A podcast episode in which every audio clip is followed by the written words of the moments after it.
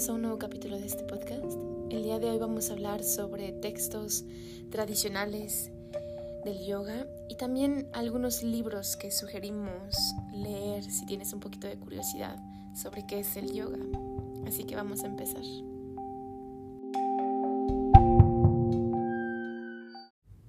Hola, espero que todos estén bien, espero que todos estén vibrando y disfrutando de este día. El día de hoy vamos a hablar sobre un tema y una propuesta más que nada que alguien me hizo en este podcast, que era hablar un poquito o recomendar algunos textos em, y literatura sobre el yoga para poder comprender un poquito más y navegar en este tema tan amplio. Es de verdad bastante lo que hay sobre el yoga Siempre lo he dicho también, desgraciadamente, las buenas traducciones no abundan en este mundo, o por lo menos en esta lengua, en el castellano. Pero si buscamos, podemos encontrar cosas muy valiosas.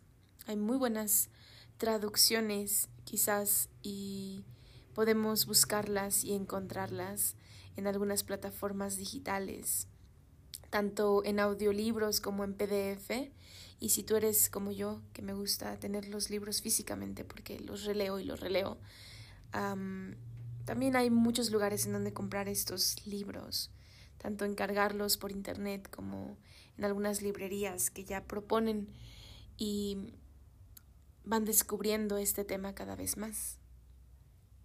Este tema, como decía, es bastante amplio, entonces lo voy a dividir. Esta va a ser la parte 1. Entonces vamos a hablar de algunos libros Em, que empiezan a explorar un poquito sobre el tema del yoga, qué es el yoga, de dónde viene el yoga, en qué se basa el yoga, ¿no?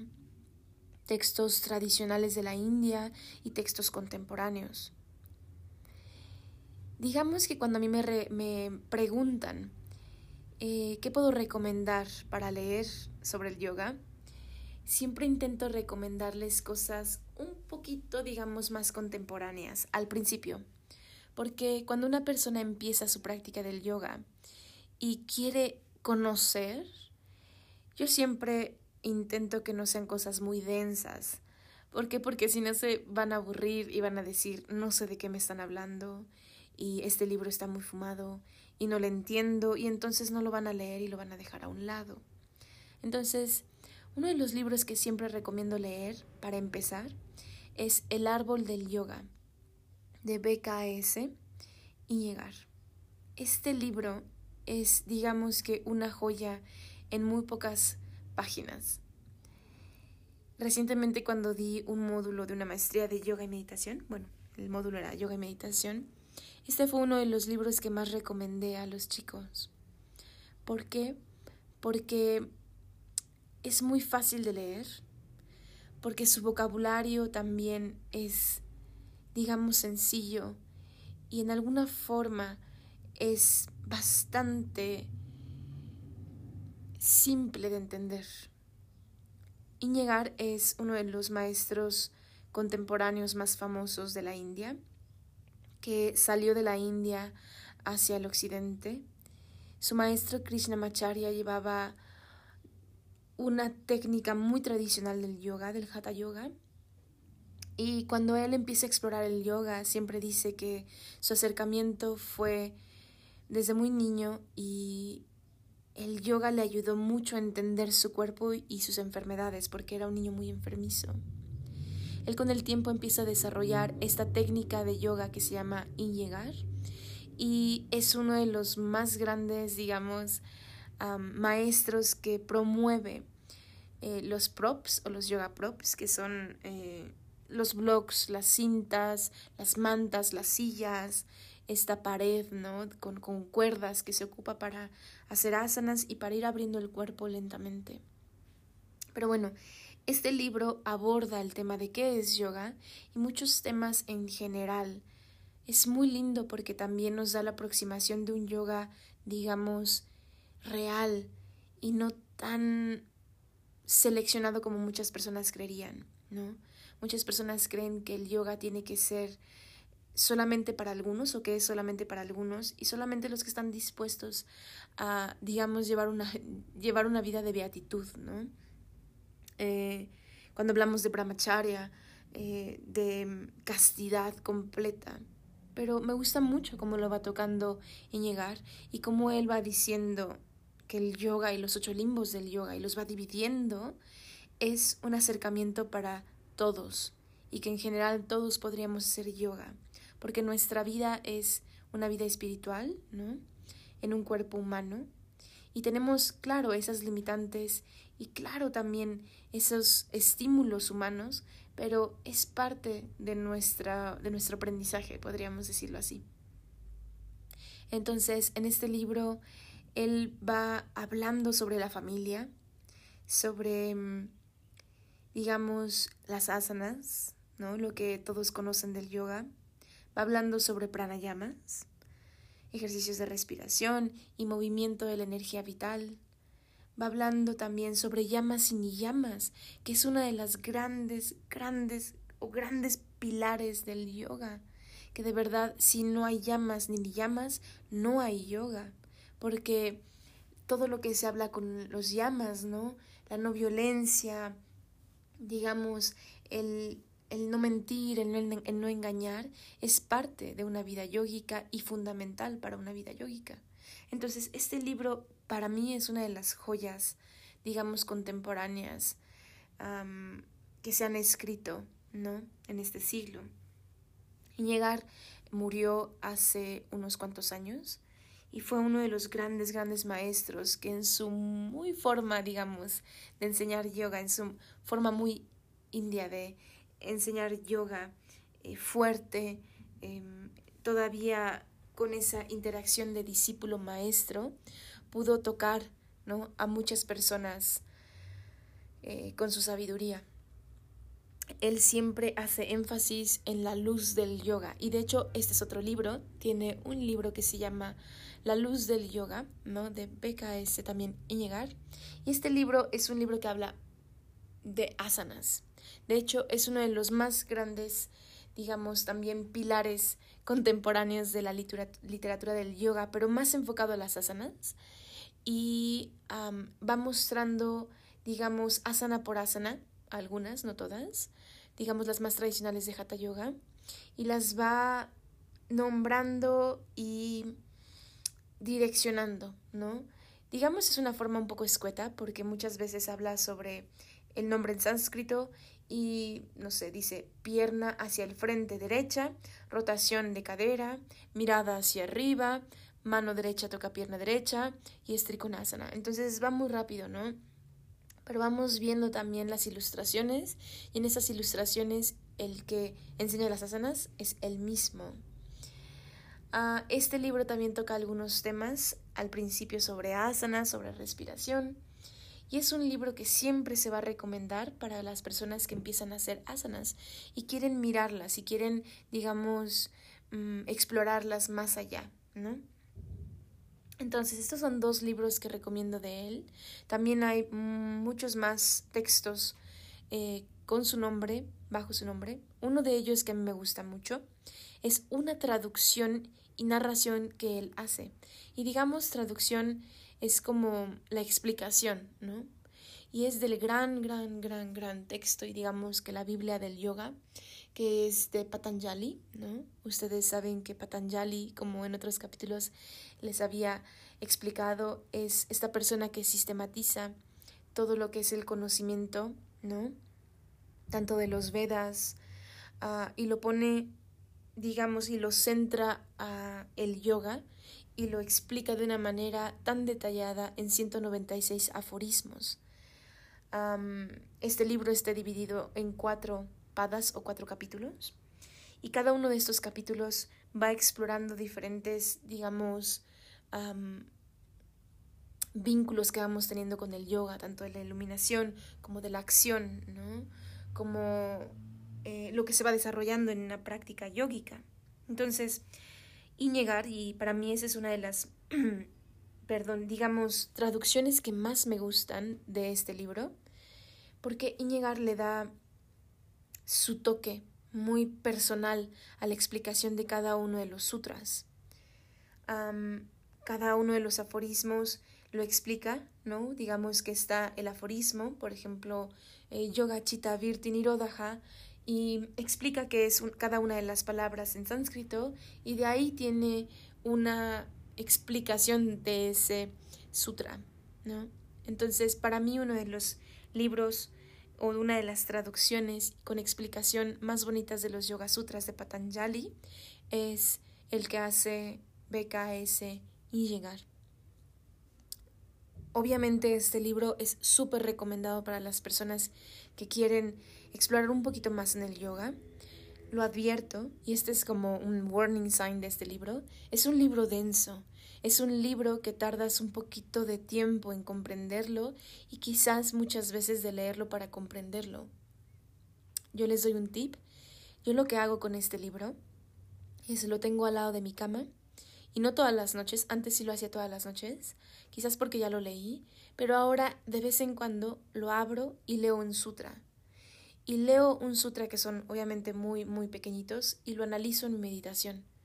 O sea, por ejemplo, leo uno, leo su traducción del sánscrito al castellano y leo un poquito sobre la explicación y entonces cierro los ojos, intento meditarlo, intento absorberlo y lo dejo y dejo el libro al lado para otro día, porque sé que es un libro muy denso y que si lo leyera de una, todas las ideas y todos esos sutras y esos preceptos harían como una pequeña bomba de tiempo en mi cabeza. Entonces, personalmente, yo los Yoga Sutras de Patanjali lo leí en una de mis certificaciones de yoga en la India, pero después lo fui, digamos, volviendo a releer y releer pausadamente.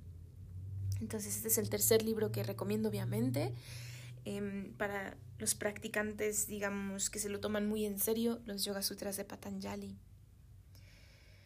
Otro libro que me gusta mucho recomendar a las personas que empiezan su práctica del yoga, porque me gusta que miren cómo fue y cómo es y cómo en cierta parte todavía está esa conexión de maestro-estudiante en la India, es la autobiografía de un yogi de Paramahamsa Yogananda es un libro que recomiendo mucho cuando empiezan. Es un libro grande, claro, pero es un libro que a mí me ha gustado mucho desde la primera vez que lo leí y las veces que lo he releído y estoy por volverlo a releer porque siempre me gusta esa ese acercamiento y esa intimidad que te da Yogananda a su vida. Es una autobiografía, entonces él va narrando su vida desde niño hasta su vida adulta va narrando su encuentro con el yoga, su encuentro con la espiritualidad y su encuentro con su gurú y su, bueno, más grande búsqueda por un gurú. Es algo muy bonito, es algo que si nunca hemos experimentado esa devoción por algo, él te la hace sentir en ese momento. Y creo que es un libro que te hace sentir también muy identificada con él, te hace sentir muy empática con él aunque también es un maestro que ya murió, pero creo que su luz sigue llegando a muchas personas a través de ese libro y ese testimonio que pudo dejar para la humanidad entera. Es un libro lindísimo. Yo me he reído, he llorado, he dado gracias, he meditado con ese libro y creo que me sigue llevando a puntos de apertura espiritual muy bonitos personalmente. Entonces, ese es otro libro que recomiendo mucho. No les quiero, digamos, spoilear todos los libros porque me gustaría que si alguno de ustedes lee alguno, alguno que he recomendado, puedan eh, escribirme y decir, wow, este libro me gustó, no me gustó, o quiero comentar esto, ¿no? Todos los libros que les recomiendo están en algunas librerías o a lo mejor en el internet lo pueden encontrar, como decía, hasta digitalmente. hay digamos, dos textos más que me gustaría recomendarles y son también tradicionales, son de la India. Uno de ellos es uno de los textos más traducidos a nivel mundial y es uno de los textos con más peso en su país de origen. Obviamente es el Bhagavad Gita. Este libro es fantástico, ¿no? La forma en la que está escrito es inigualable, creo, ¿no? No es contemporáneo, obviamente. El Bhagavad Gita es muy antiguo, pero es uno de los libros que se leen casi, digamos, de por vida en la India. Lo lees, lo relees, lo relees, lo relees. El Bhagavad Gita tiene tanta información de tanto valor que muchas veces nos sobrepasa, ¿no? Es uno también de los libros que yo he releído muchas veces. Cada una de las veces que lo leo me da un mensaje diferente. Si no estamos acostumbrados a este tipo de literatura, también puede hacerse un poquito densa porque está escrito en forma de prosa y digamos que es como un poema. Explica la batalla en un lugar que se llama el Kurukshetra y es una guerra, ¿no? Entre dos familias y de hecho entre ellos son familia. Y cuando empieza este texto, empieza de una manera tan desoladora, ¿no? Con Arjuna, el, el, uno de los, digamos, caracteres principales de este texto, hablando a, digamos, lo divino, el universo, nuestro Dios, Brahman, como quieran decirle, y empieza a hablarle y decirle que no quiere pelear, que no quiere pelear contra sus primos, tíos, porque es injusto, porque no se le hace como algo que de verdad sea tan importante pelear por tierra. Y entonces llega en un, digamos, avatar, Krishna, ¿no? Y entonces le va explicando cuál es su Dharma, explica qué es el Dharma, ¿no? Le explica también por qué ha llegado ese momento, por qué ese momento se desenvuelve de esa forma. Pero creo que el Bhagavad Gita es tan difícil, tan difícil como explicarlo. Y si le soy sincera, no es porque sea complicado, sino porque para cada una de las personas que lo lea creo que va a tener un significado diferente. Gandhi siempre decía que cada vez que se sentía oscuro y perdido, iba y leía el Bhagavad Gita, porque era lo que le daba la luz. Y de hecho, cuando se acuerdan, em, lo aprisionan, lo meten en esa cárcel, le dicen, puedes llevar un objeto. Y él agarra el Bhagavad Gita es increíble la devoción que la gente tiene en la India con este texto, pero se los recomiendo mucho, no se los quiero contar porque al final creo que es un texto que vale mucho la pena leerlo de una forma pausada y con una mente en blanco. Digamos que una vez más es un texto muy tradicional de la India, con muchas palabras ah, que quizás no conocemos, y esa es una de las cosas que quizás cuesta más trabajo, ¿no? El, el leer algo y no conocerlo, pero siempre existe el Internet y puedes recurrir a él y poner la palabra que no conoces y te dará una explicación. Pero es uno de los textos que de verdad es súper importante tenerlos y en algún momento de nuestra vida explorarlo. Otro de los textos también tradicionales que, digamos, se deriva del Bhagavad Gita es el Ramayana. Este texto de Valmiki es para mí uno de mis favoritos también. Cuando lo leí me acuerdo que se me hizo toda una aventura de telenovela, ¿no? Pero después cuando lo volví a releer, le vi la importancia que tiene este texto también en la India. Habla sobre Rama, sobre su esposa Sita, sobre el destierro que sufre Rama por su propio padre. Su padre tiene tres esposas y estas tres esposas obviamente tienen hijos. Y uno de los más queridos es Rama, porque él tiene, digamos, que esa finura y esa conexión con lo divino que quizás los demás no la tienen tan desarrollada. Y una de las madres se vuelve un poco celosa de Rama y lo destierran. También no se los quiero contar todo porque me gustaría que lo pudieran explorar. Y él tiene a su esposa Sita, Sita se va con él y uno de sus hermanos dice, yo me voy a ir contigo porque esto es injusto, ¿no? Y es Lakshma. Y se van y entonces un demonio se enamora de Sita y la secuestra. Y entonces todo este libro habla sobre las proezas y aventuras que pasan ellos para recuperar a Sita. Y tiene una moraleja increíble también, ¿no? Sobre la fuerza, sobre la devoción, sobre el amor, sobre, digamos, la hermandad. Y por eso les digo, es como una telenovela, porque pasan cosas como de telenovela, pero es tan bonito leerlo porque te das cuenta de las alianzas que hay, ¿no? Y sale Hanuman, este dios mono, y lo que representa, la fuerza que representa para mover montañas y para mover el mundo entero para encontrar a Sita, porque en realidad Rama es un ser verdadero y te dan a entender que cuando hay pureza y esa conexión, ¿no? Todo se puede mover. Entonces, el Ramayana de Valmiki es un libro que recomiendo mucho siempre, siempre, siempre, porque para mí, y quizás eso es algo muy personal, tiene una conexión muy bonita con la India, ¿no?